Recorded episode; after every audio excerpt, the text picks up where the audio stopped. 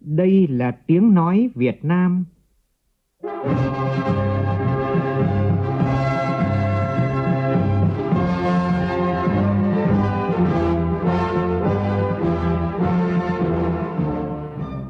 là tiếng nói Việt Nam, phát thanh từ Hà Nội, thủ đô nước Cộng hòa xã hội chủ nghĩa Việt Nam.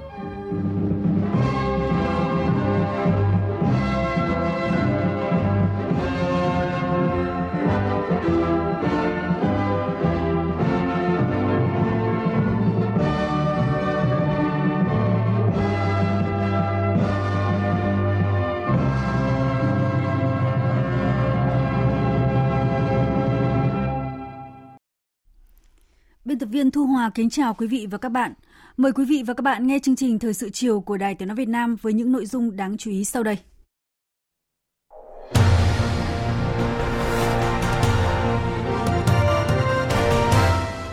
Chủ tịch nước Nguyễn Xuân Phúc điện đàm với Tổng thư ký Liên Hợp Quốc Antonio Guterres nhân dịp ông vừa được Đại hội đồng Liên Hợp Quốc tái bổ nhiệm chức vụ này, nhiệm kỳ 2022-2026 và trao đổi về tăng cường quan hệ hợp tác Việt Nam Liên Hợp Quốc. Chiến dịch tiêm chủng vaccine phòng COVID-19 lớn nhất từ trước đến nay tại thành phố Hồ Chí Minh khởi động sáng nay và sẽ hoàn thành gần 1 triệu liều trong vòng một tuần. Cùng với chiến lược vaccine, thành phố cũng tiến hành đẩy nhanh xét nghiệm sàng lọc trước việc nhiều ca nhiễm không xác định nguồn lây vẫn tăng hàng ngày. Trong khi tại Đà Nẵng, sau một tháng khống chế được dịch đã ghi nhận hơn 20 ca mắc trong cộng đồng. Tập đoàn Dầu khí Việt Nam đón nhận khai thác dòng khí đầu tiên giai đoạn 2A mỏ Sư Tử Trắng, đánh dấu việc đưa công trình vào khai thác vượt tiến độ 16 ngày so với kế hoạch. Trong phần tin thế giới, Tổ chức Y tế Thế giới cảnh báo biến thể virus SARS-CoV-2 mang tên Delta xuất hiện lần đầu tại Ấn Độ đang dần trở thành chủng trội toàn cầu do khả năng lây lan cao và nguy hiểm. Trong khi đó, nhiều nước phải dừng tiêm chủng vaccine mũi 2 do thiếu nguồn cung. Iran tái khẳng định không đàm phán lại thỏa thuận hạt nhân ký hồi năm 2015 với nhóm P5 1.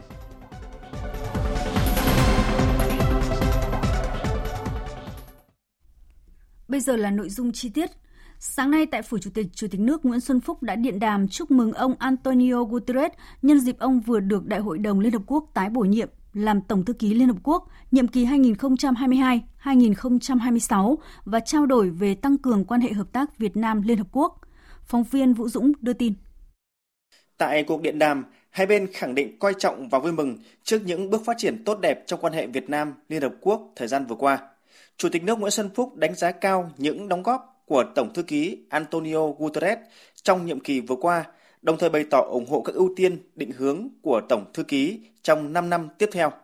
Chủ tịch nước khẳng định là thành viên có trách nhiệm của Liên Hợp Quốc, Việt Nam đã và đang đóng góp tích cực vào công việc chung của Liên Hợp Quốc, trong đó có việc đảm nhận trọng trách Ủy viên không thường trực Hội đồng Bảo an,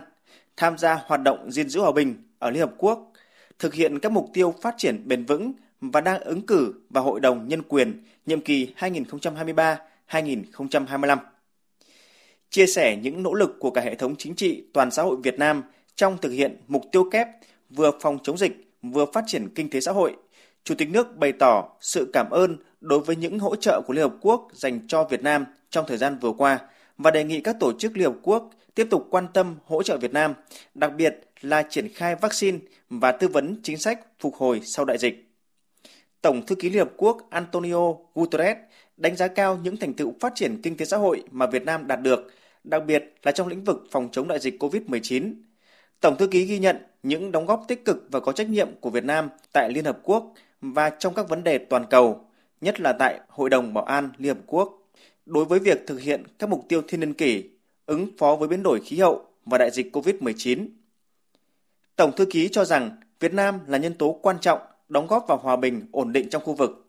Tổng thư ký đặc biệt cảm kích trước việc Việt Nam vừa tiếp nhận và điều trị thành công cho một nhân viên Liên Hợp Quốc nhiễm COVID-19, thể hiện tinh thần đoàn kết quốc tế cùng vượt đại dịch. Trao đổi về tình hình quốc tế và khu vực, hai bên chia sẻ tầm quan trọng của việc duy trì và thúc đẩy hòa bình, ổn định, an ninh, an toàn và tự do hàng hải trên cơ sở luật pháp quốc tế, đặc biệt là Công ước Liên Hợp Quốc về luật biển 1982 khẳng định vai trò trung tâm của ASEAN trong việc giải quyết các vấn đề khu vực. Trước đó, Chủ tịch nước Nguyễn Xuân Phúc cũng đã có thư chúc mừng Tổng thư ký Liên Hợp Quốc. Trong thư, Chủ tịch nước đã bày tỏ tin tưởng với cam kết, kinh nghiệm và uy tín đã được tạo dựng, Tổng thư ký sẽ tiếp tục đóng góp tăng cường hoạt động của Liên Hợp Quốc trong nỗ lực chung xử lý các thách thức toàn cầu.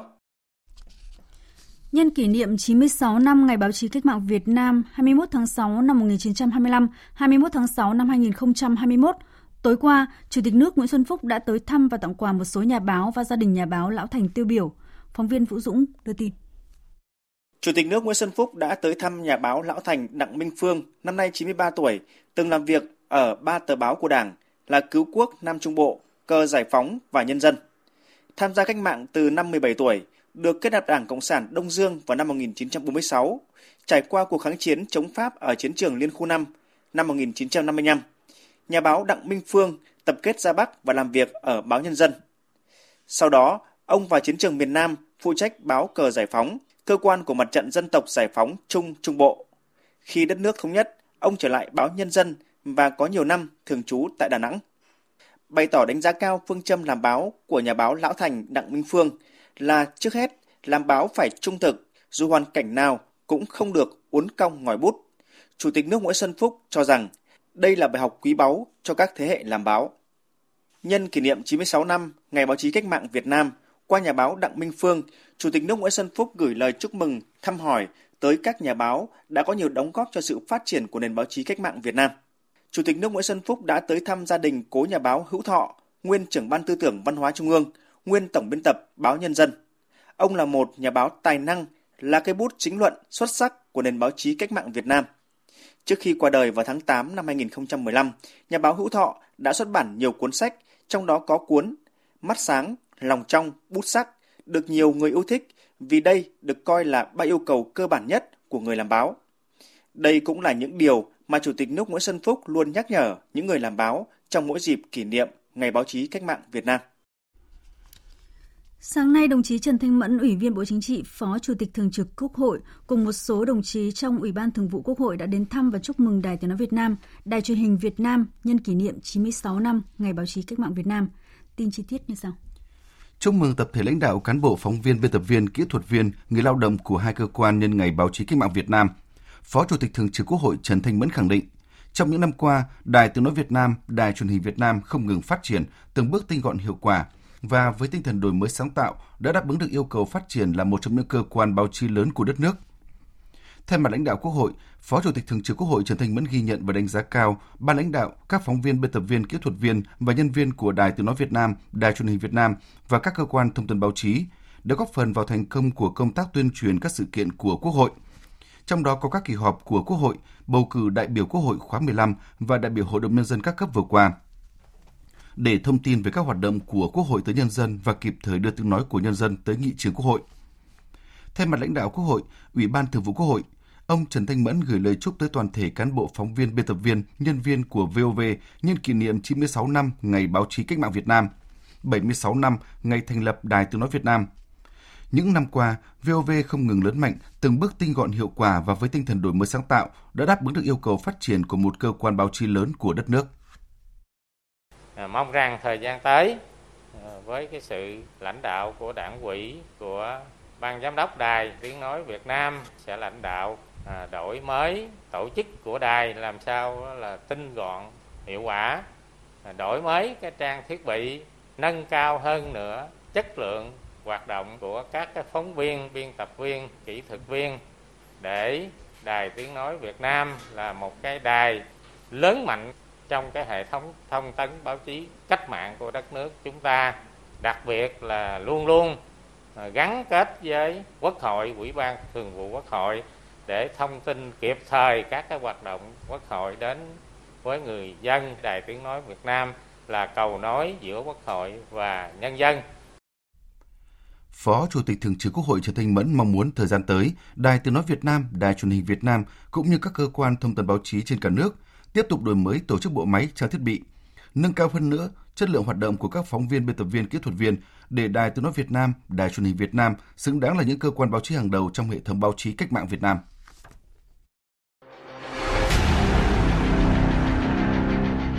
Đẩy lùi COVID-19, bảo vệ mình là bảo vệ cộng đồng.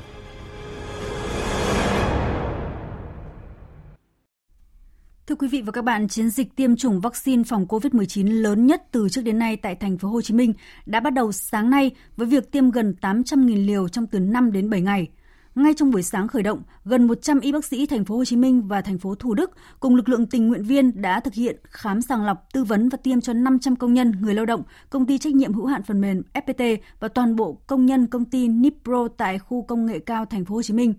Tin của phóng viên thường trú Đài Tiếng nói Việt Nam tại thành phố Hồ Chí Minh.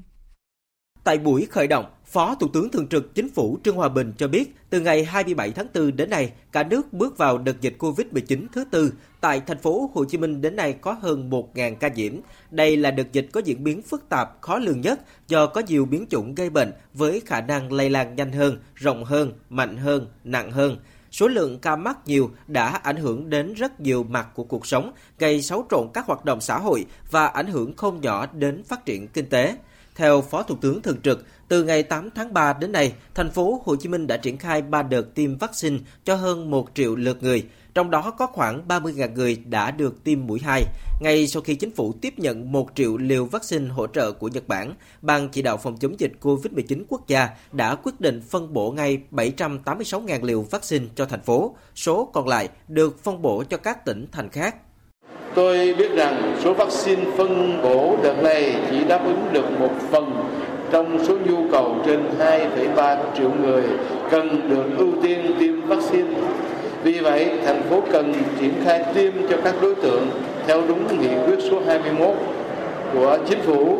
là các đối tượng có nguy cơ cao, trong đó là có công nhân các khu chế xuất, công nghiệp, công nghệ cao, doanh nghiệp.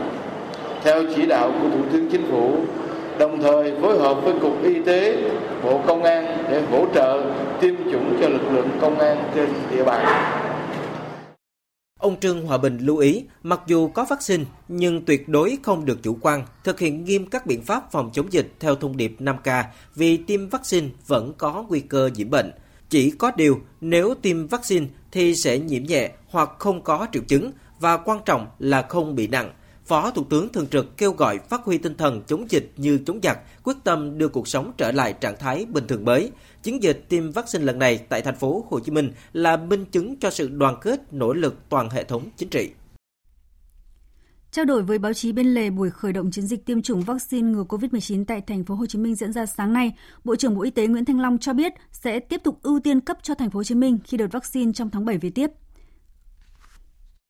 Theo ông Nguyễn Thanh Long, thành phố Hồ Chí Minh bắt đầu triển khai tiêm chủng trên quy mô lớn, trên 600 điểm tiêm được tổ chức ở những nơi thuộc nhóm nguy cơ cao theo nghị quyết 21 của chính phủ. Một trong những trọng tâm của đợt tiêm lần này của thành phố Hồ Chí Minh là công nhân ở các khu công nghiệp để ngăn chặn lây nhiễm có thể diễn biến phức tạp sau này. Bộ Y tế hỗ trợ toàn diện cho thành phố Hồ Chí Minh như xây dựng kế hoạch tiêm chi tiết, cung ứng vaccine cho các điểm tiêm,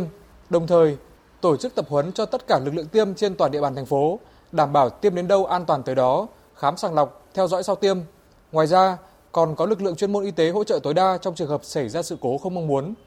Bộ trưởng Bộ Y tế khẳng định đang cố gắng để người dân tiếp cận nguồn vaccine nhanh nhất, nhiều nhất. Tuy nhiên, hiện nay do vaccine đang khan hiếm trên toàn cầu nên không thể về kịp thời. Bộ Y tế đang vận động tích cực, trao đổi đàm phán với các nhà cung ứng đã ký hợp đồng để vaccine về nhanh nhất với số lượng đảm bảo. Chúng tôi bao giờ cũng đặt cái, cái ưu tiên cho đối với thành phố khi mà cái lượng vaccine trong tháng 7 này về tiếp thì chúng tôi vẫn tiếp tục ưu tiên cấp cho thành phố để làm sao chúng ta đảm bảo vấn đề về phòng chống dịch của thành phố ờ, và cũng như là đảm bảo cái vấn đề về sản xuất ờ, kinh doanh của thành phố.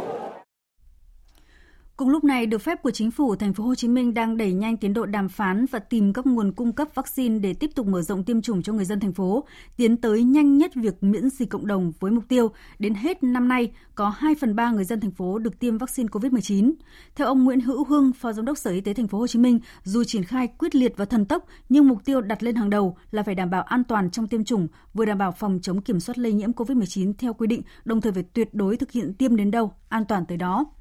Và trong một sự kiện có liên quan, sáng nay Bộ Y tế tổ chức tập huấn bảo đảm an toàn tiêm chủng với trên 700 điểm cầu trên toàn quốc. Giáo sư tiến sĩ Trần Văn Thuấn, Thứ trưởng Bộ Y tế, trưởng ban an toàn tiêm chủng Bộ Y tế yêu cầu đảm bảo tiêm mũi nào, an toàn mũi đó. Tin của phóng viên Thúy Nga. Theo giáo sư Trần Văn Thuấn,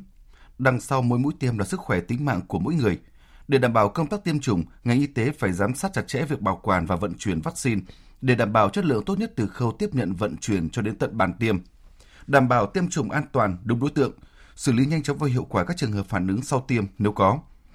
Các cán bộ y tế phải thực hiện đúng các hướng dẫn chuyên môn, quan tâm đến công tác xử trí cấp cứu, đảm bảo tiêm mũi nào an toàn mũi ấy. Giáo sư tiến sĩ Nguyễn Văn Kính, Chủ tịch Hội truyền nhiễm Việt Nam, Chủ tịch Hội đồng chuyên môn các bệnh truyền nhiễm của Bộ Y tế cho biết, mục đích quan trọng của việc sàng lọc tiêm chủng là phát hiện và phân loại các đối tượng đủ tiêu chuẩn tiêm vaccine,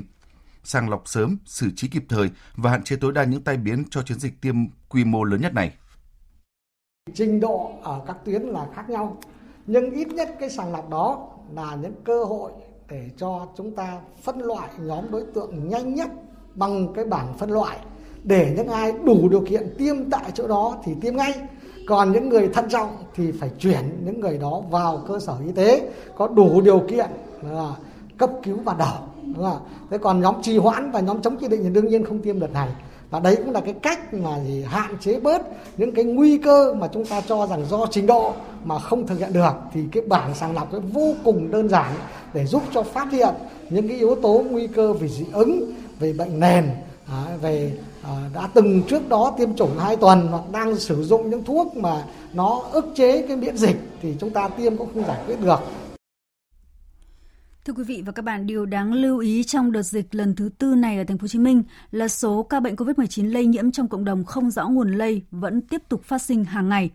Thành phố Hồ Chí Minh đang đối mặt với đợt dịch phức tạp khi số lượng nhiễm lớn, độ lây cao với hàng chục ca mắc và chuỗi chưa rõ nguồn lây. Cùng với kịch bản chống dịch đã chuẩn bị với 5.000 ca mắc, thành phố Hồ Chí Minh đã thay đổi phương thức xét nghiệm sớm, tìm ra ca bệnh, cắt đứt đường lây nhiễm COVID-19. Phóng viên Kim Dung, thường trú tại thành phố Hồ Chí Minh đề cập. Theo Thứ trưởng Bộ Y tế Nguyễn Trường Sơn, trưởng bộ phận thường trực đặc biệt của Bộ Y tế để hỗ trợ chống dịch COVID-19 tại thành phố Hồ Chí Minh, trong thời gian vừa qua, thành phố đã làm rất tốt công tác khoanh vùng truy vết xét nghiệm xử lý nhanh khi có ca nhiễm, từ xét nghiệm diện vùng gần tâm dịch cho đến mở rộng các khu vực xung quanh.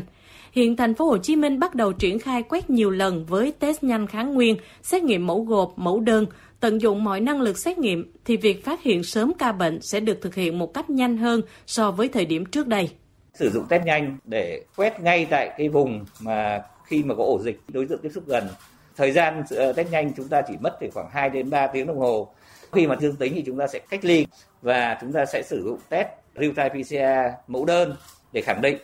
Và đối với cả những đối tượng mà âm tính sẽ sử dụng cái test gộp để chúng ta quét qua một lần nữa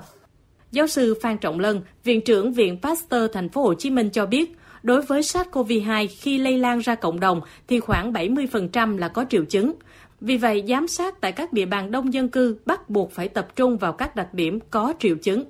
Chính vì có triệu chứng mà hiện nay các bệnh viện qua sàng lọc xác định được người mang virus SARS-CoV-2, từ đó truy ngược trở lại trong cộng đồng, tìm ra các diện tiếp xúc và lần ra chuỗi lây trong thời gian nhanh nhất. Thành phố sau khi họp với tổ thường trực đã ra cái quy định là trong vòng 1 đến 2 tiếng là phải xác định toàn bộ ca F1 và trong vòng 6 đến 10 tiếng là phải xét nghiệm xong. Như vậy chúng ta thấy rằng trọng tâm là phải F1 và khi F1 xác định một cách nhanh chóng thì chúng ta sẽ giải quyết rất nhanh. Với chiến lược truy vết thần tốc, lấy mẫu tầm soát mở rộng, ngoài xét nghiệm F2 thì F3 cũng được xét nghiệm, nên số lượng mẫu bệnh phẩm đang chờ xét nghiệm còn rất nhiều. Bác sĩ Trương Hữu Khanh, chuyên gia dịch tễ học cho rằng, hiện máy móc phục vụ xét nghiệm nhân sự tham gia gần như thành phố đã huy động tối đa, có tăng thêm cũng không đáng kể, không giải quyết được hàng chục ngàn mẫu xét nghiệm đang ứ động. Việc đưa test nhanh vào, sử dụng đúng mục đích giúp cuộc chiến khoanh vùng dịch sớm nhất có thể, tầm soát được F0 đang lang thang ngoài cộng đồng. Càng nhiều cơ sở có thể làm được test nhanh thì càng giúp các F0 lang thang tiếp cận được xét nghiệm dễ nhất và gần nhất chúng ta phải huấn luyện cho được cái cách lấy mẫu. Tại vì cái cách lấy mẫu của làm PCR và test nhanh kháng nguyên hoàn toàn khác nhau. Cái cách mình lấy cái cái que đó thì giống nhau. Nhưng khi mình bỏ vô trong cái môi trường á mình làm test nhanh kháng nguyên mình phải xoay cái que đó để cho nó tan cái kháng nguyên nó ra môi trường. Ép cái đầu que đó vô cái thành ống. Trong khi cái test lấy để làm PCR mình chỉ cần bỏ được gọn như trong đó là thôi. Theo Thứ trưởng Bộ Y tế Nguyễn Trường Sơn, việc khống chế được dịch chỉ thực hiện được khi và chỉ khi thành phố Hồ Chí Minh thực hiện đồng bộ các giải pháp giãn cách xã hội nghiêm túc cùng với các chiến thuật về khoanh vùng truy vết xét nghiệm phù hợp. Nếu người dân tiếp tục tụ tập đám đông, không tuân thủ nghiêm chỉ thị 15 thì thành phố Hồ Chí Minh sẽ đứng trước nguy cơ rất lớn trong ứng phó với dịch COVID-19. Và trong diễn biến mới nhất, ngay trong chiều nay, Ủy ban nhân dân thành phố Hồ Chí Minh có văn bản khẩn về việc thiết lập vùng phong tỏa để tăng cường kiểm soát phòng chống dịch bệnh COVID-19 trên địa bàn quận Bình Tân, cụ thể là phong tỏa 3 khu phố của phường An Lạc. Cụ thể như sau. Theo đó, kể từ 0 giờ ngày mai, triển khai thiết lập vùng phong tỏa để phòng chống dịch COVID-19 đối với các khu phố 2, 3, 4 thuộc phường An Lạc, quận Bình Tân trong thời gian 14 ngày. Ủy ban nhân dân thành phố Hồ Chí Minh yêu cầu Ủy ban nhân dân quận Bình Tân chủ trì phối hợp với các cơ quan đơn vị có liên quan đảm bảo công tác phòng chống dịch, an ninh trật tự, tổ chức chốt chặn tại các tuyến đường, tuyến hẻm ra vào các khu vực thực hiện phong tỏa, đảm bảo cung ứng đầy đủ các nguồn nhu yếu phẩm thiết yếu, lương thực, thực phẩm cho người dân tại khu vực phong tỏa.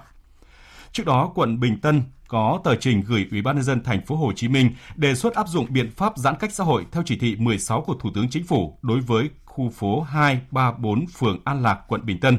Thời gian thực hiện giãn cách trong 14 ngày.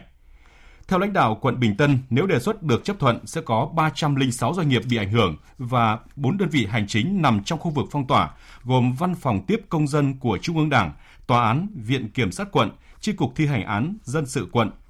Riêng Ủy ban nhân dân phường An Lạc sẽ bố trí một hướng di chuyển để cán bộ công chức đến trụ sở và đi thực hiện nhiệm vụ trên địa bàn. Quận cũng sẽ tổ chức chốt chặn các tuyến đường, tuyến hẻm ra vào các khu vực thực hiện giãn cách với 22 chốt với tổng lực lượng tham gia dự kiến là 198 người một ngày. Đối với các cửa hàng tiện ích, quận Bình Tân sẽ cho tiếp tục hoạt động để cung ứng hàng hóa thiết yếu cho người dân và chỉ phục vụ người dân trong khu vực thực hiện giãn cách xã hội, đồng thời chỉ chở hàng hóa, không chở người ra vào khu vực giãn cách. Mỗi lần ra vào đều phải khử trùng sát khuẩn. Tiếp tục giữ các chốt tại hẻm hoặc khu vực có nguy cơ cao đang cách ly hiện hữu, đó là chung cư E-Home, các hẻm đường Hồ Học Lãm, khu dân cư Nam Long và xem như cách ly vòng trong. Ủy ban nhân dân quận Bình Tân cũng kiến nghị phối hợp với các sở ngành đơn vị có liên quan phối hợp hỗ trợ quận. Trong đó, Sở Công Thương thành phố hỗ trợ cung ứng lương thực thực phẩm cho người dân khu vực giãn cách. Thời gian qua, trên địa bàn khu phố 234 phường An Lạc, quận Bình Tân đã có 127 ca bệnh COVID-19, còn có 26 ca liên quan đến các địa bàn khác và có thể có những ca chưa phát hiện tại khu vực này. Tại thành phố Đà Nẵng, sau một tháng khống chế được dịch thì đến hôm qua đã ghi nhận các ca mắc mới trong cộng đồng. Và số liệu mới nhất chiều nay, thành phố vừa ghi nhận thêm 18 trường hợp dương tính lần một với virus SARS-CoV-2. Hiện các cơ quan chức năng tiếp tục khoanh vùng, nhanh chóng xét nghiệm các hộ dân cư sống xung quanh gần khu vực có ca dương tính. Ban chỉ đạo phòng chống dịch thành phố Đà Nẵng yêu cầu thần tốc truy vết khoanh vùng và sàng lọc COVID-19 bằng cách lấy mẫu xét nghiệm gộp đối với tất cả những hộ xung quanh khu vực này. Phản ánh của phóng viên Thành Long. Tất cả người dân sinh sống ở tổ 4 phường Thạc Gián và gần 1.000 người dân của ba tổ dân phố thuộc phường Tân Chính được lấy mẫu xét nghiệm sàng lọc SARS-CoV-2. Hiện Ủy ban nhân dân quận Thanh Khê đã thiết lập khu vực cách ly nơi các bệnh nhân cư trú tại kiệt 4 trên 7 đường Lê Duẩn và khu vực lân cận. Cùng với đó, công tác truy vết cũng được tiến hành khẩn trương để kịp thời ngăn chặn lây lan dịch bệnh trong cộng đồng. Ông Nguyễn Văn Thành, Bí thư chi bộ khu Chính Trạch 1, phường Tân Chính, quận Thanh Khê, thành phố Đà Nẵng cho biết, ngày tối qua, các tổ COVID-19 cho cộng đồng vận động nhân dân trong vùng phong tỏa không ra bên ngoài, tránh tiếp xúc với người xung quanh. Ngày hôm nay là đang được là quận và phường là đang lấy mẫu xét nghiệm. Hiện nay bùng phát dịch là một cá nhân ở tổ 4 của phường có dịch và gây ra cái dịch cộng đồng. Hiện nay người dân về cái tâm lý phòng chống dịch là người ta rất là tự giác. Khi mà nghe ủy ban phường, nghe trạm y tế phường báo cáo về tình hình dịch thì người dân là có những người họ tự nguyện tới trạm y tế như tối hôm qua là có nhiều hộ gia đình họ tới để mà xét nghiệm để người ta biết cách phòng tránh và biết cách chữa trị. Đối với bệnh nhân buôn bán quả vải tại Đà Nẵng được phát hiện dương tính tại Nghệ An, hiện đã xác định cách ly và lấy mẫu xét nghiệm 12 trường hợp F1, kết quả xét nghiệm 12 trường hợp âm tính với SARS-CoV-2. Tiếp tục lấy mẫu xét nghiệm 55 trường hợp liên quan khác, kết quả xét nghiệm 55 trường hợp âm tính với SARS-CoV-2. Như vậy, tổng cộng 67 trường hợp âm tính với SARS-CoV-2. Bà Ngô Thị Kim Yến, Giám đốc Sở Y tế thành phố Đà Nẵng cho biết. Chiến lược thì cũng như cũ, khoanh vùng xét nghiệm diện rộng, thần tốc truy vết dịch thì cứ mỗi một lần thì bao giờ cũng phải sau một lần thì mình sẽ có nhiều kinh nghiệm nhiều hơn ví dụ như đợt vừa rồi tháng 7 thì mình làm rất là tốt Hôm nay cũng có thêm nhiều địa phương thông báo các ca nhiễm mới cụ thể như sau. Theo báo cáo nhanh của Sở Y tế tỉnh Bình Dương, trong ngày hôm nay, trên địa bàn tỉnh ghi nhận thêm 19 trường hợp dương tính với SARS-CoV-2. Ngành y tế tỉnh Bình Dương nhận định tình hình dịch bệnh COVID-19 đã xâm nhập vào rất nhiều công ty, lây lan ra các khu nhà trọ công nhân. Do đó, tỉnh rất khó kiểm soát và dự báo có thể sẽ tiếp tục xuất hiện nhiều ca bệnh trong thời gian tới. Ngành y tế đề nghị là bệnh viện giã chiến để điều trị tập trung những trường hợp dương tính với SARS-CoV-2 trong thời gian tới. Như vậy, tại Bình Dương đã có 120 ca mắc COVID-19. Ủy ban nhân dân tỉnh Đồng Nai vừa ban hành quyết định về việc thiết lập vùng cách ly y tế phong tỏa phòng chống dịch COVID-19 trong vòng 21 ngày kể từ 5 giờ sáng nay. Thành phố Long Khánh tỉnh Đồng Nai thiết lập 3 vùng cách ly y tế, gồm vùng cách ly y tế từ trường Bùi Thị Xuân đến ngã ba đường Trần Nhân Tông và đường Ngô Quyền thuộc một phần của đường Trần Nhân Tông, tổ 8 phường Bảo Vinh. Trong sáng nay, công ty Pausung Việt Nam cũng đã tạm dừng hoạt động để khử khuẩn, phối hợp điều tra truy vết các trường hợp tiếp xúc gần với bệnh nhân nhiễm COVID-19. Tổng cộng hơn 18.000 công nhân ở một số khu nhà xưởng của công ty đã được cho nghỉ để thực hiện một số biện pháp phòng chống dịch. Trưa nay trên địa bàn thành phố Lào Cai có thêm một trường hợp dương tính với SARS-CoV-2. Lào Cai đã xét nghiệm 70 trường hợp F1, 69 trường hợp cho kết quả âm tính, một trường hợp dương tính với SARS-CoV-2. Lào Cai cũng đã xét nghiệm sàng lọc tại khu cửa khẩu Kim Thành, khu chợ cấp lứa B với 639 mẫu, trong đó 265 mẫu âm tính, 374 mẫu còn lại chưa có kết quả. Tin từ Bệnh viện Đa khoa Đức Giang từ 0 giờ ngày mai, Bệnh viện Đa khoa Đức Giang mở phong tỏa, tiếp nhận người bệnh đến khám điều trị trở lại. Bệnh viện cũng đã triển khai công tác tiêm phòng vaccine phòng COVID-19 cho hơn 80% cán bộ công nhân viên của bệnh viện. Trong đó, 100% các y bác sĩ thực hiện nhiệm vụ chăm sóc trực tiếp cho người bệnh F0 đều đã được tiêm đủ hai mũi vaccine. Tất cả những trường hợp không tiêm được là do không đủ điều kiện an toàn để tiêm chủng. Tiểu ban điều trị Ban chỉ đạo quốc gia phòng chống dịch COVID-19 cũng vừa thông báo các ca tử vong số 63 và 64. Ca tử vong 63 là bệnh nhân nữ 90 tuổi có địa chỉ tại huyện Việt Yên, tỉnh Bắc Giang, chẩn đoán tử vong viêm phổi nặng do SARS-CoV-2 biến chứng suy hô hấp tiến triển, sốc nhiễm khuẩn, suy đa cơ quan trên bệnh nhân có tiền sử tăng huyết áp, đái tháo đường tuyếp 2, hoại tử cẳng tay trái, lão suy. Ca tử vong thứ 64 là bệnh nhân nam 67 tuổi, có địa chỉ tại Hải Trung, Thanh Hóa, tiền sử ung thư phế quản, di căn xương và màng phổi, theo dõi di căn dưới nhện, chẩn đoán tử vong viêm phổi do SARS-CoV-2, sốc nhiễm khuẩn, nhiễm nấm Candida xâm lấn trên bệnh nhân ung thư phế quản trái giai đoạn 4, di căn màng phổi và xương. Một thông tin đáng chú ý, Bộ Y tế cho biết dự kiến trong sáng mai 500.000 liều vaccine ngừa COVID-19 Sinopharm do Trung Quốc viện trợ sẽ về đến Việt Nam. Lô vaccine này sẽ được ưu tiên cho ba nhóm đối tượng là người Trung Quốc đang làm việc tại Việt Nam, người Việt Nam có nhu cầu học tập làm việc tại Trung Quốc và người dân khu vực biên giới. Trong theo thông tin từ Cục Hàng không Việt Nam, đơn vị này vừa có văn bản gửi các cảng vụ hàng không khu vực các hãng hàng không và Tổng công ty Quản lý bay Việt Nam về việc điều chỉnh thời gian cách ly tập trung từ 14 ngày lên ít nhất 21 ngày khi hành khách nhập cảnh qua đường hàng không. Cục Hàng không Việt Nam yêu cầu các hãng hàng không chuyên chở các nhà ngoại giao, chuyên gia, nhà đầu tư, lao động kỹ thuật cao nước ngoài và thân nhân nhập cảnh Việt Nam, công dân lao động Việt Nam có nhu cầu về nước được thực hiện đúng theo các quy định hiện hành về phòng chống dịch COVID-19. Ban quản lý quỹ vaccine phòng COVID-19 cho biết là tính đến 17 giờ chiều nay, quỹ đã tiếp nhận 5.775 tỷ đồng, đã bao gồm ngoại tệ quy đổi. Để đảm bảo minh bạch công bằng, Ban quản lý quỹ vaccine COVID phòng COVID-19 đã công khai đầy đủ các đơn vị tổ chức bao gồm cả những đơn vị đã chuyển tiền hoặc đã cam kết nhưng sẽ chuyển sau các đơn vị doanh nghiệp đã chuyển tiền đóng góp đều có xác nhận rõ ràng, thống kê đầy đủ. Đây là cơ sở để cơ quan thuế thực hiện tính chi phí được khấu trừ khi xác định thu nhập doanh nghiệp đối với các khoản chi ủng hộ tài trợ của doanh nghiệp, tổ chức cho các hoạt động phòng chống dịch COVID-19 theo Nghị định số 44 của Chính phủ.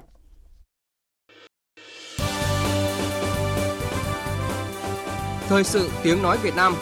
Thông tin nhanh Bình luận sâu Tương tác đa chiều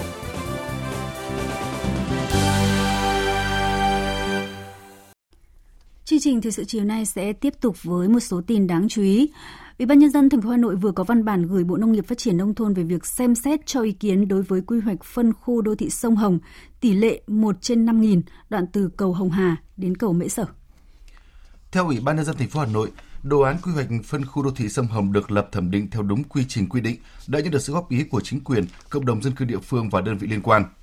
Tuy nhiên hiện nay, quy hoạch phòng chống lũ chi tiết của từng tuyến sông có đê trên địa bàn thành phố Hà Nội, tích hợp vào quy hoạch thành phố Hà Nội thời kỳ 2021-2030, tầm nhìn đến năm 2050 chưa được cấp có thẩm quyền phê duyệt.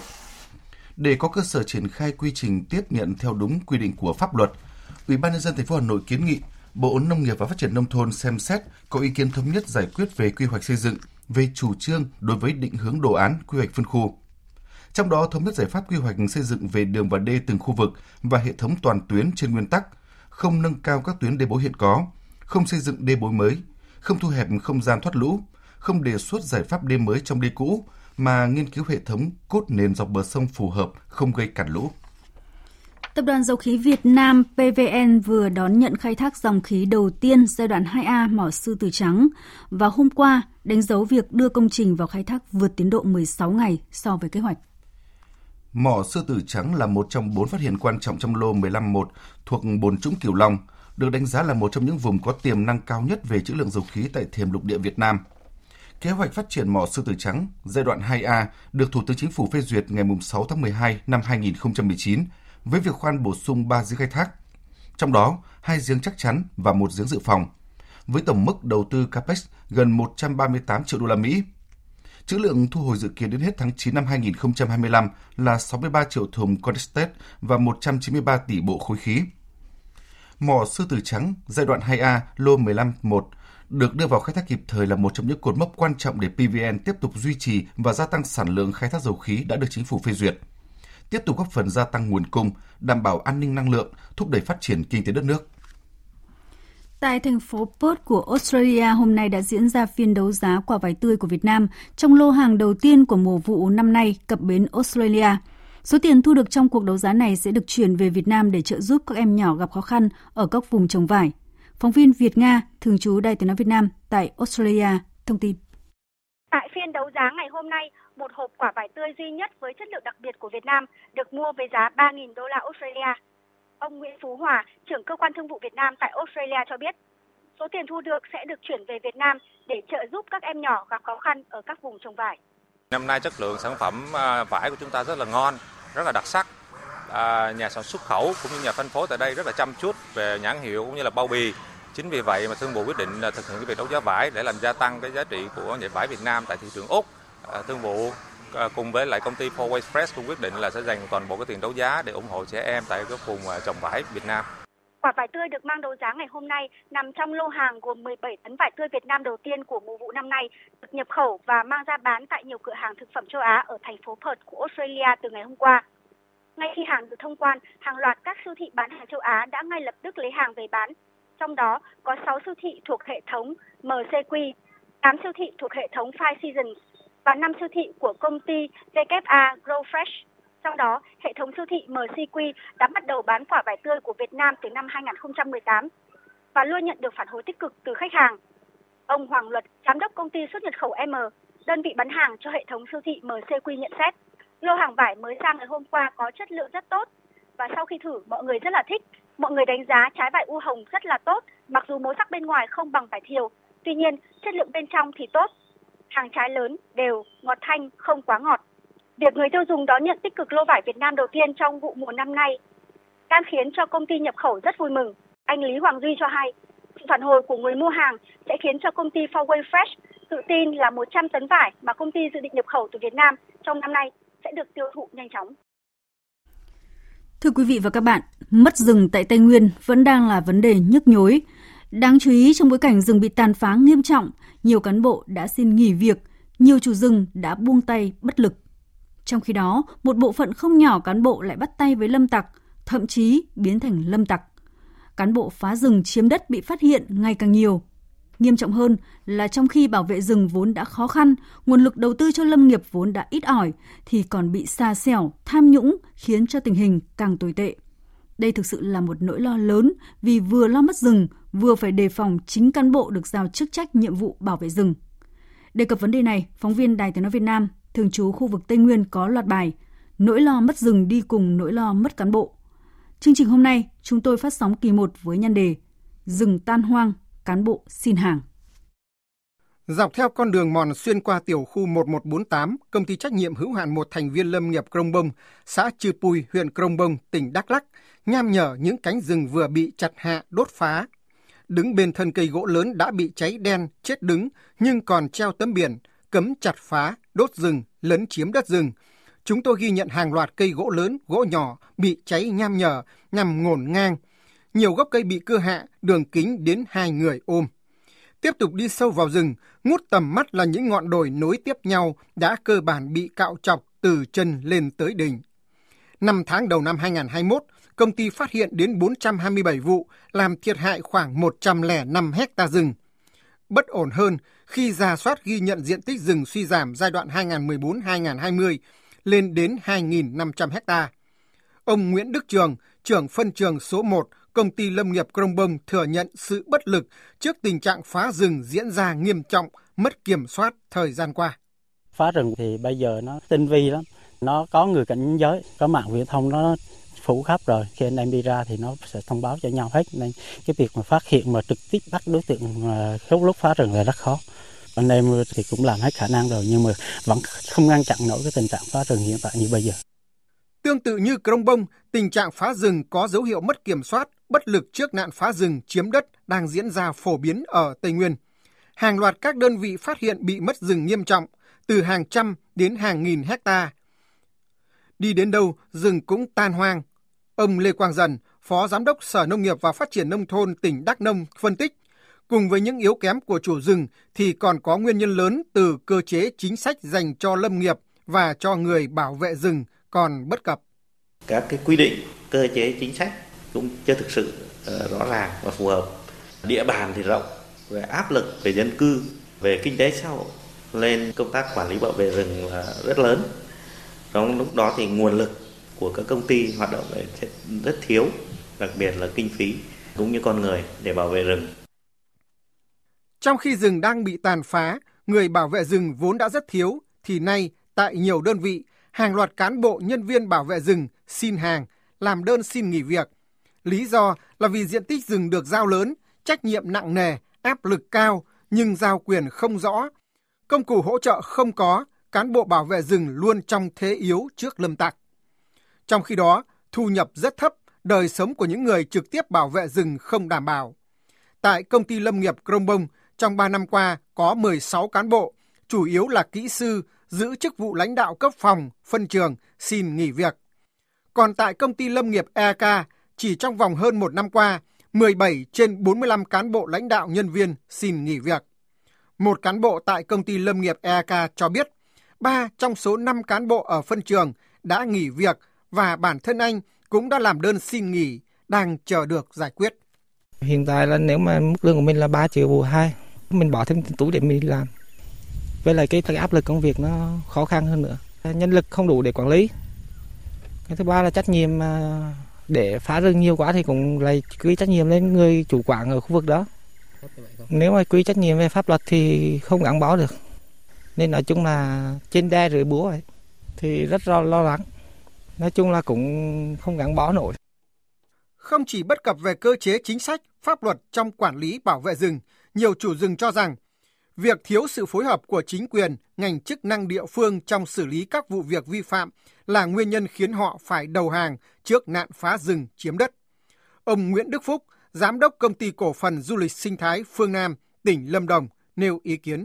Tôi trồng rừng ngon rồi họ lấy máy cưa làm ẹ, ẹ tôi bắt hết tôi thu máy cưa hết tôi cũng lập biên bản tôi đưa. Thì rồi cuối cùng cũng không ai giải quyết hết. Lý do gọi cho ông chủ tịch xã là ông chủ tịch xã này để tôi gọi cho nhân viên tới nhưng mà tối nay bắt được tôi làm sao tôi được giữ người thì như vậy thua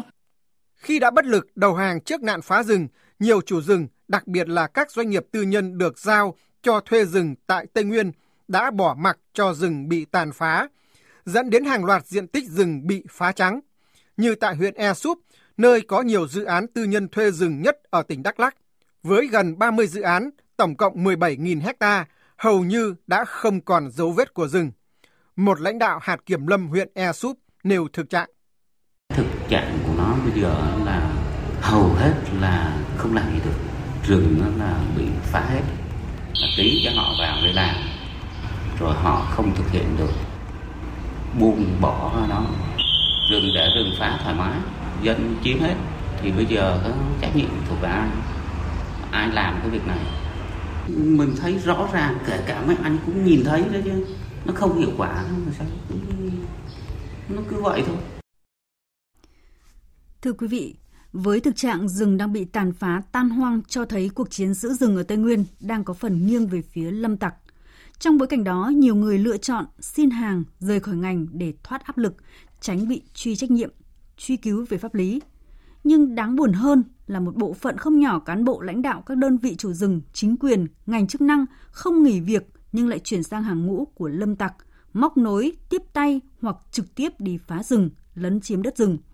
Nghiêm trọng hơn nữa là trong khi nguồn lực đầu tư dành cho lâm nghiệp vốn đã ít ỏi, thì chúng lại còn bị xa xẻo, tham nhũng. Vấn đề nóng bỏng và bức xúc này chúng tôi sẽ đề cập trong kỳ sau với nhân đề Báo động nạn ăn rừng. Mời quý vị và các bạn quan tâm theo dõi.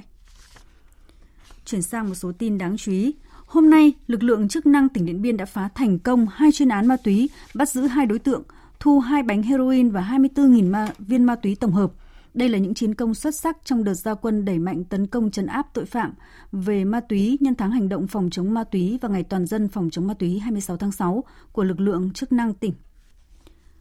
còn tại Cao Bằng, Công an huyện Hạ Lang, tỉnh Cao Bằng cho biết đơn vị vừa phát hiện một đối tượng đang lái xe chở 2 tấn nguyên liệu thuốc lá không rõ nguồn gốc. Lái xe ô tô do Nguyễn Đức Thắng sinh năm 1990 trú tại huyện Trực Ninh, tỉnh Nam Định không xuất trình được giấy tờ chứng minh nguồn gốc xuất xứ số hàng này. Công an huyện Hạ Lang, tỉnh Cao Bằng đã tạm giữ tăng vật phương tiện để tiếp tục xác minh làm rõ. Tập đoàn Điện lực Việt Nam cho biết hiện nay miền Bắc, miền Trung đang diễn ra đợt nắng nóng gay gắt mới bắt đầu từ ngày 16 tháng 6 và dự kiến kéo dài khoảng một tuần. Mặc dù đợt nóng này mới chỉ bước sang ngày thứ ba, nhưng theo số liệu từ Trung tâm Điều độ Hệ thống Điện Quốc gia, công suất tiêu thụ toàn quốc chưa qua tiếp tục lập đỉnh mới là 41.709 MW. Bên cạnh đó, công suất tiêu thụ điện của riêng khu vực miền Bắc cũng đã lập mức đỉnh mới với 18.500 MW. Tình hình thời tiết nắng nóng gai gắt nếu kéo dài sẽ làm nhiều thiết bị điện liên tục vận hành đầy tải, thậm chí quá tải ở một số thời điểm dẫn đến nguy cơ xảy ra sự cố cục bộ trên lưới điện cũng như là trong gia đình. EVN tiếp tục khuyến cáo người dân, các cơ quan công sở và nơi sản xuất cần chú ý sử dụng điện an toàn, tiết kiệm, đặc biệt vào các giờ cao điểm trưa và tối, cụ thể là buổi trưa từ 11 giờ 30 đến 15 giờ và buổi tối là từ 20 giờ đến 23 giờ. Tiếp nối ngay sau đây sẽ là những thông tin thời tiết. Trung tâm Dự báo Khí tượng Thủy văn Quốc gia cho biết do ảnh hưởng của vùng áp thấp nóng phía Tây kết hợp với hiệu ứng phơn mạnh nên từ ngày mai đến ngày 21 tháng 6 ở Bắc Bộ và Trung Bộ tiếp tục có nắng nóng gai gắt và đặc biệt gai gắt với nhiệt độ cao nhất phổ biến trong khoảng 37 đến 40 độ, có nơi trên 40 độ. Độ ẩm tương đối thấp nhất ngày trong đợt nắng nóng này phổ biến trong khoảng từ 40 đến 55%. Thời gian có nhiệt độ trên 35 độ là từ 10 đến 19 giờ. Khu vực Hà Nội từ ngày mai đến ngày 21 tháng 6 có nắng nóng gai gắt và đặc biệt gai gắt với nhiệt độ cao nhất phổ biến trong khoảng 38 đến 40 độ, có nơi trên 40 độ. Từ ngày 22 tháng 6, nắng nóng suy giảm ở Bắc Bộ và có khả năng kết thúc từ ngày 23 tháng 6. Ở Trung Bộ, nắng nóng dịu dần nhưng còn duy trì trong những ngày sau đó.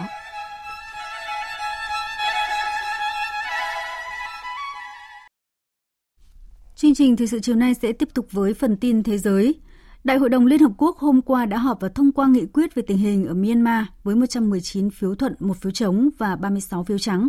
Phóng viên Phạm Huân, thường trú tại Mỹ, đưa tin. Phát biểu tại cuộc họp, Đại sứ Đặng Đình Quý, trưởng phái đoàn Việt Nam tại Liên Hợp Quốc, nhắc lại lời kêu gọi tất cả các bên ở Myanmar ngừng ngay bạo lực, khôi phục lòng tin, bắt đầu đối thoại, hòa giải và thực hiện đồng thuận năm điểm đạt được tại cuộc họp của các nhà lãnh đạo ASEAN hồi tháng 4 vừa qua. Cộng đồng quốc tế cần tiếp tục hỗ trợ Myanmar và tạo môi trường thuận lợi cho việc đạt được các mục tiêu này, phù hợp với các nguyên tắc cơ bản của luật pháp quốc tế và hiến trương Liên Hợp Quốc. Việt Nam bỏ phiếu thuận là để ủng hộ đối thoại, hợp tác, xây dựng lòng tin, cũng là nhằm chống lại đối đầu, chia rẽ và nghi kỵ.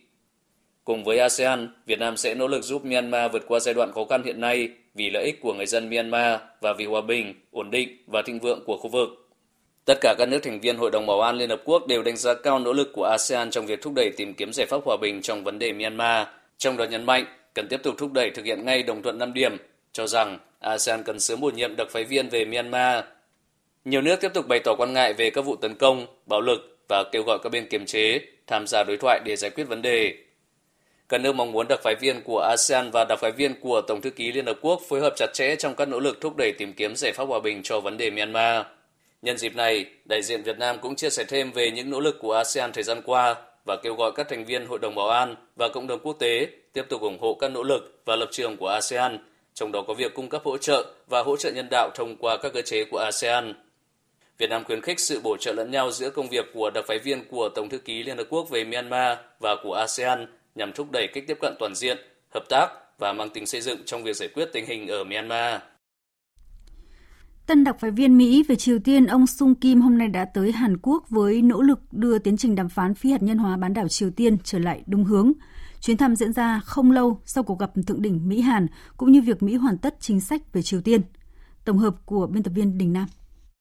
Ông Sung Kim hôm nay bắt đầu chuyến thăm và làm việc tại Hàn Quốc đầu tiên của mình trên cương vị đặc phái viên Mỹ về Triều Tiên.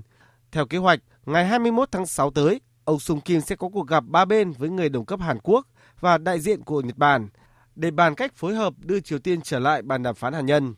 Mục tiêu này đã được Tổng thống Mỹ Joe Biden và người đồng cấp Hàn Quốc Moon Jae-in xác nhận là nhiệm vụ cấp thiết hiện nay khi hai người họp thượng đỉnh chưa đầy một tháng trước. Tổng thống Mỹ từng cho biết. Hai quốc gia chúng tôi đều sẵn sàng can dự ngoại giao với Triều Tiên để có được các bước đi thực tế nhằm giảm căng thẳng, tiến tới mục tiêu cuối cùng là phi hạt nhân hóa bán đảo Triều Tiên. Trong khi Tổng thống Hàn Quốc Moon Jae-in nhận định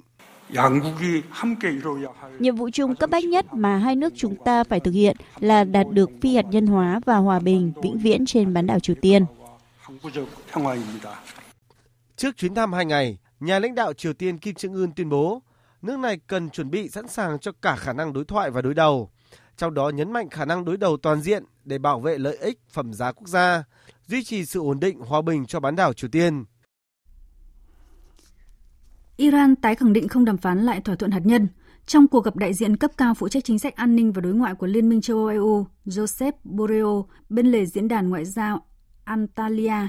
tại Thổ Nhĩ Kỳ, Ngoại trưởng Iran Mohammad Javad Zarif tái khẳng định quan điểm Iran không đàm phán lại thỏa thuận hạt nhân ký hồi năm 2015 với nhóm P5 cộng 1, gồm có 5 nước ủy viên thường trực Hội đồng Bảo an Liên Hợp Quốc và Đức, đồng thời tất cả các lệnh trừng phạt của Mỹ áp đặt với Tehran cần được dỡ bỏ. Các cuộc đàm phán đang diễn ra tại thủ đô Viên Áo với sự tham gia của Iran, Nga, Trung Quốc, Pháp, Anh, Đức và Liên minh châu Âu nhằm làm cầu nối giữa Iran và Mỹ để đưa cả hai nước trở lại tuân thủ thỏa thuận. Thông tin đáng lo ngại về dịch COVID-19, giới chuyên gia của Tổ chức Y tế Thế giới cảnh báo biến thể virus SARS-CoV-2 mang tên Delta xuất hiện lần đầu tại Ấn Độ đang trở thành chủng trội toàn cầu do khả năng lây lan cao và nguy hiểm – Tại nhiều quốc gia trên thế giới, kể cả những quốc gia phát triển, dịch bệnh đang bùng phát trở lại với biến thể này. Tổng hợp của biên tập viên Đình Nam. WHO đã phân loại biến thể Delta ở mức đáng lo ngại khi ngày càng nhiều quốc gia ghi nhận làn sóng lây nhiễm mới có liên quan đến biến thể này. Theo các nhà nghiên cứu tại Đại học Hoàng gia London, sự lây nhiễm nhanh chóng của biến thể Delta khiến tỷ lệ mắc COVID-19 hiện nay tại Anh tăng 50% kể từ tháng 5, trong đó rơi nhiều vào nhóm đối tượng trẻ tuổi. Vùng England của Anh biến thể Delta hiện chiếm 90% số ca nhiễm mới trong tuần qua, trong khi số ca nhập viện vì biến thể này cũng tăng gấp đôi so với tuần trước. Văn phòng Thủ tướng Đức đã phải ra lời kêu gọi người dân nước này hạn chế tập trung để xem các trận đấu bóng đá của vòng chung kết Euro năm 2020 để tránh nguy cơ dịch bệnh bùng phát trở lại. Còn tại Nga, thị trưởng Moscow, ông Sergei Sobyanin cho biết 89,3% số ca mắc mới tại thủ đô Moscow nhiễm chủng Delta. Các nhà khoa học Mỹ lo ngại rằng biến thể Delta sẽ đe dọa những người dân chưa được tiêm chủng và một nền kinh tế đang nhanh chóng được mở cửa trở lại. Thừa nhận điều này, Tổng thống Mỹ Joe Biden hôm qua cho biết. Đó là một biến thể dễ lây lan hơn, có khả năng gây tử vong và đặc biệt nguy hiểm đối với những người trẻ tuổi. Cách tốt nhất để ứng phó với biến thể này là đi tiêm phòng đầy đủ. Biến thể có thể khiến nhiều người chết hơn ở những khu vực chưa được tiêm phòng. Khi mọi người đã tiêm hai mũi đầy đủ, biến thể Delta rất khó có khả năng dẫn đến bất cứ điều gì. Biến thể Delta xuất hiện lần đầu ở Ấn Độ, hiện đã có mặt ở hơn 80 quốc gia trên thế giới, là chủng phổ biến ở một số quốc gia, song có xu hướng trở thành chủng phổ biến trên phạm vi toàn cầu trong thời gian tới. Sức mạnh của hòa nhập và làm như thế nào để người tị nạn có thể đóng góp cho xã hội – là chủ đề của Ngày tị nạn thế giới năm nay 20 tháng 6. Theo Cao ủy Liên Hợp Quốc về người tị nạn, hỗ trợ người tị nạn hòa nhập sâu rộng vào xã hội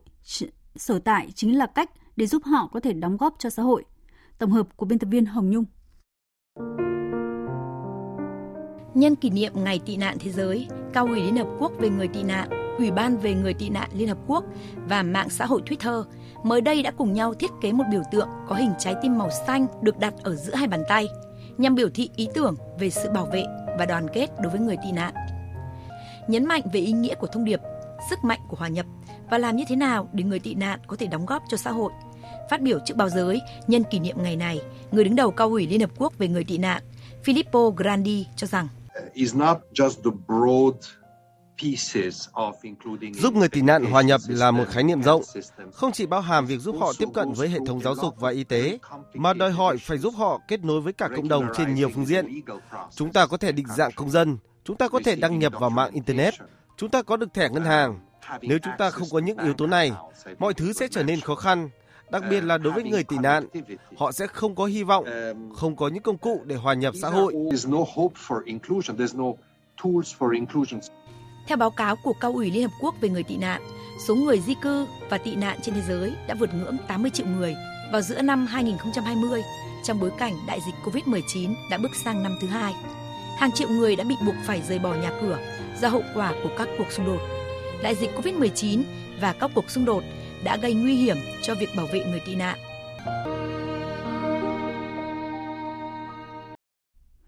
Chương trình thời sự chiều nay sẽ tiếp nối với trang tin thể thao.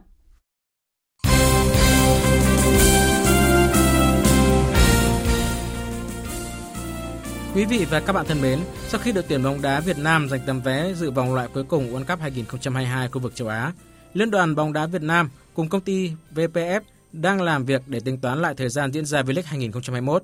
Lịch thi đấu V-League phải được điều chỉnh để phục vụ hoạt động của đội tuyển. Ông Trần Quốc Tuấn, Phó Chủ tịch Liên đoàn bóng đá Việt Nam cho biết, Liên đoàn sẽ chuẩn bị những gì tốt nhất cho đội tuyển tham dự vòng loại cuối cùng. Từ nay đến giữa năm 2022, 10 lượt đấu sẽ phải tổ chức. Có thể nói đây là một trong những cái lịch trình hết sức là bận rộn, mang đầy thách thức, đặc biệt trong cái hoàn cảnh bối cảnh Covid ở tại diễn biến rất là phức tạp. À, chính vì vậy, chúng tôi cũng đang đợi cái kết quả bốc thăm để cùng với ban huấn luyện sẽ lên những cái kế hoạch uh, chi tiết làm sao kết hợp giữa giải trong nước uh, V-League cũng như những cái chuyên tập huấn và chuẩn bị cho những trận đấu theo cái lịch mà AFC sẽ công bố thì để làm sao tạo mọi điều kiện tốt nhất cho các tuyển thủ chúng ta Do tình hình dịch bệnh ở địa phương được kiểm soát tốt, câu lạc bộ Bình Định và Hoàng Anh Gia Lai đều đang tích cực luyện tập chờ ngày V-League trở lại. Câu lạc bộ Bình Định đã hội quân đầy đủ, ngoại trừ trường hợp của Hồ Tấn Tài, hậu vệ này đang thực hiện cách ly y tế tại thành phố Hồ Chí Minh sau khi cùng tuyển Việt Nam giành vé dự vòng loại thứ ba World Cup 2022. Cũng như Bình Định, đội bóng Hoàng Anh Gia Lai cũng đang giáo diết tập luyện.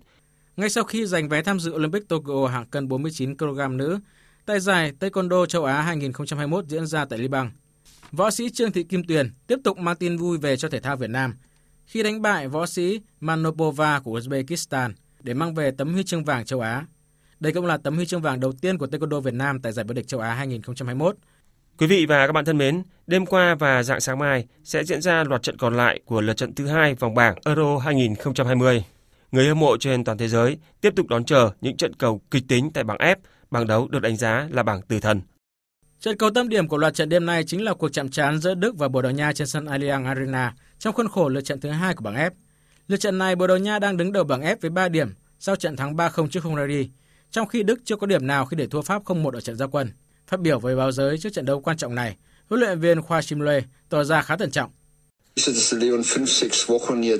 Bồ Đào Nha không chỉ có Cristiano Ronaldo trên hàng công, mà còn có 4 hoặc 5 cầu thủ khác với khả năng vượt trội. Họ có khả năng tự mình quyết định những trận đấu lớn như thế này. Họ thích nghi và mạnh mẽ về mặt kỹ thuật. Đây sẽ là một trận đấu không dễ dàng chút nào, bởi rất khó để có thể lấy bóng trên đôi chân của họ. Về phía Bồ Đào Nha, việc phải đối đầu với cô xe tăng Đức chắc chắn sẽ hứa hẹn đầy khó khăn với nhà đương kim vô địch.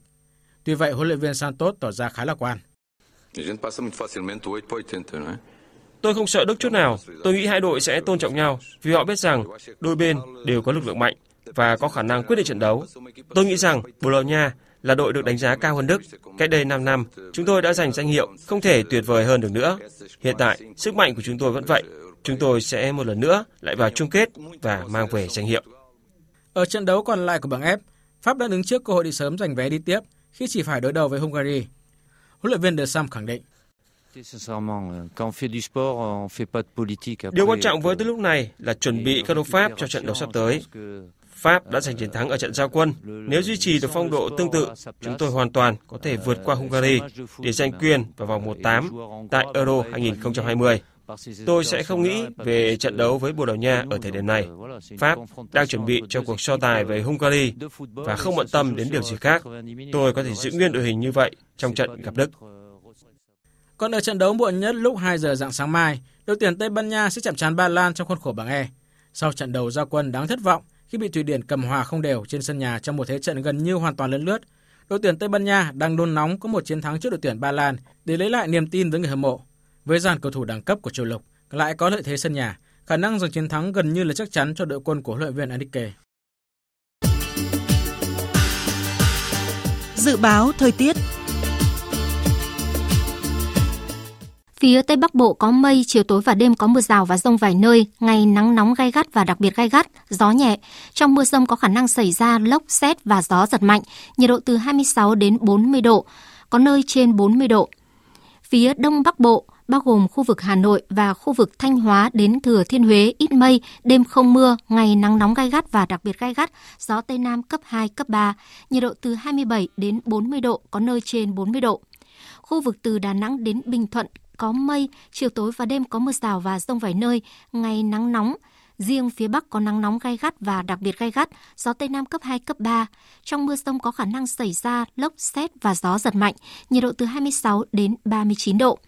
Tây Nguyên và Nam Bộ có mây, đêm có mưa rào và rông vài nơi, ngày nắng, chiều tối và tối có mưa rào và rông rải rác, gió Tây Nam cấp 2, cấp 3. Trong mưa rông có khả năng xảy ra lốc, xét và gió giật mạnh, nhiệt độ từ 24 đến 35 độ. Tiếp theo là dự báo thời tiết biển. Vịnh Bắc Bộ, vùng biển từ Quảng Trị đến Quảng Ngãi, vùng biển từ Bình Định đến Ninh Thuận không mưa, tầm nhìn xa trên 10 km, gió Tây Nam cấp 4, cấp 5. Vùng biển từ Bình Thuận đến Cà Mau, vùng biển từ Cà Mau đến Kiên Giang, khu vực Nam Biển Đông, khu vực quần đảo Trường Sa, tỉnh Khánh Hòa, đêm có mưa rào và rông vài nơi, ngày mai có mưa rào rải rác và có nơi có rông. Trong mưa rông có khả năng xảy ra lốc xoáy và gió giật mạnh, tầm nhìn xa trên 10 km, gió Tây Nam cấp 4, cấp 5. Riêng phía Tây Bắc, khu vực quần đảo Trường Sa, tỉnh Khánh Hòa có lúc cấp 6, giật cấp 7, biển động. Khu vực Bắc Biển Đông, khu vực quần đảo Hoàng Sa thuộc thành phố Đà Nẵng không mưa, tầm nhìn xa trên 10 km, gió Tây Nam cấp 4, cấp 5. Vịnh Thái Lan đêm có mưa rào và rông vài nơi, ngày mai có mưa rào rải rác và có nơi có rông. Trong mưa rông có khả năng xảy ra lốc xoáy và gió giật mạnh. Tầm nhìn xa trên 10 km, giảm xuống từ 4 đến 10 km trong mưa, gió nhẹ. Chương trình Thời sự chiều nay của Đài Tiếng Nói Việt Nam đến đây là hết. Chương trình này do các biên tập viên Thu Hòa, Đức Hưng biên soạn và thực hiện với sự tham gia của phát thanh viên Đoàn Hùng, kỹ thuật viên Uông Biên, chịu trách nhiệm nội dung Hoàng Trung Dũng. Cảm ơn quý vị và các bạn đã quan tâm theo dõi. Xin kính chào tạm biệt và hẹn gặp lại.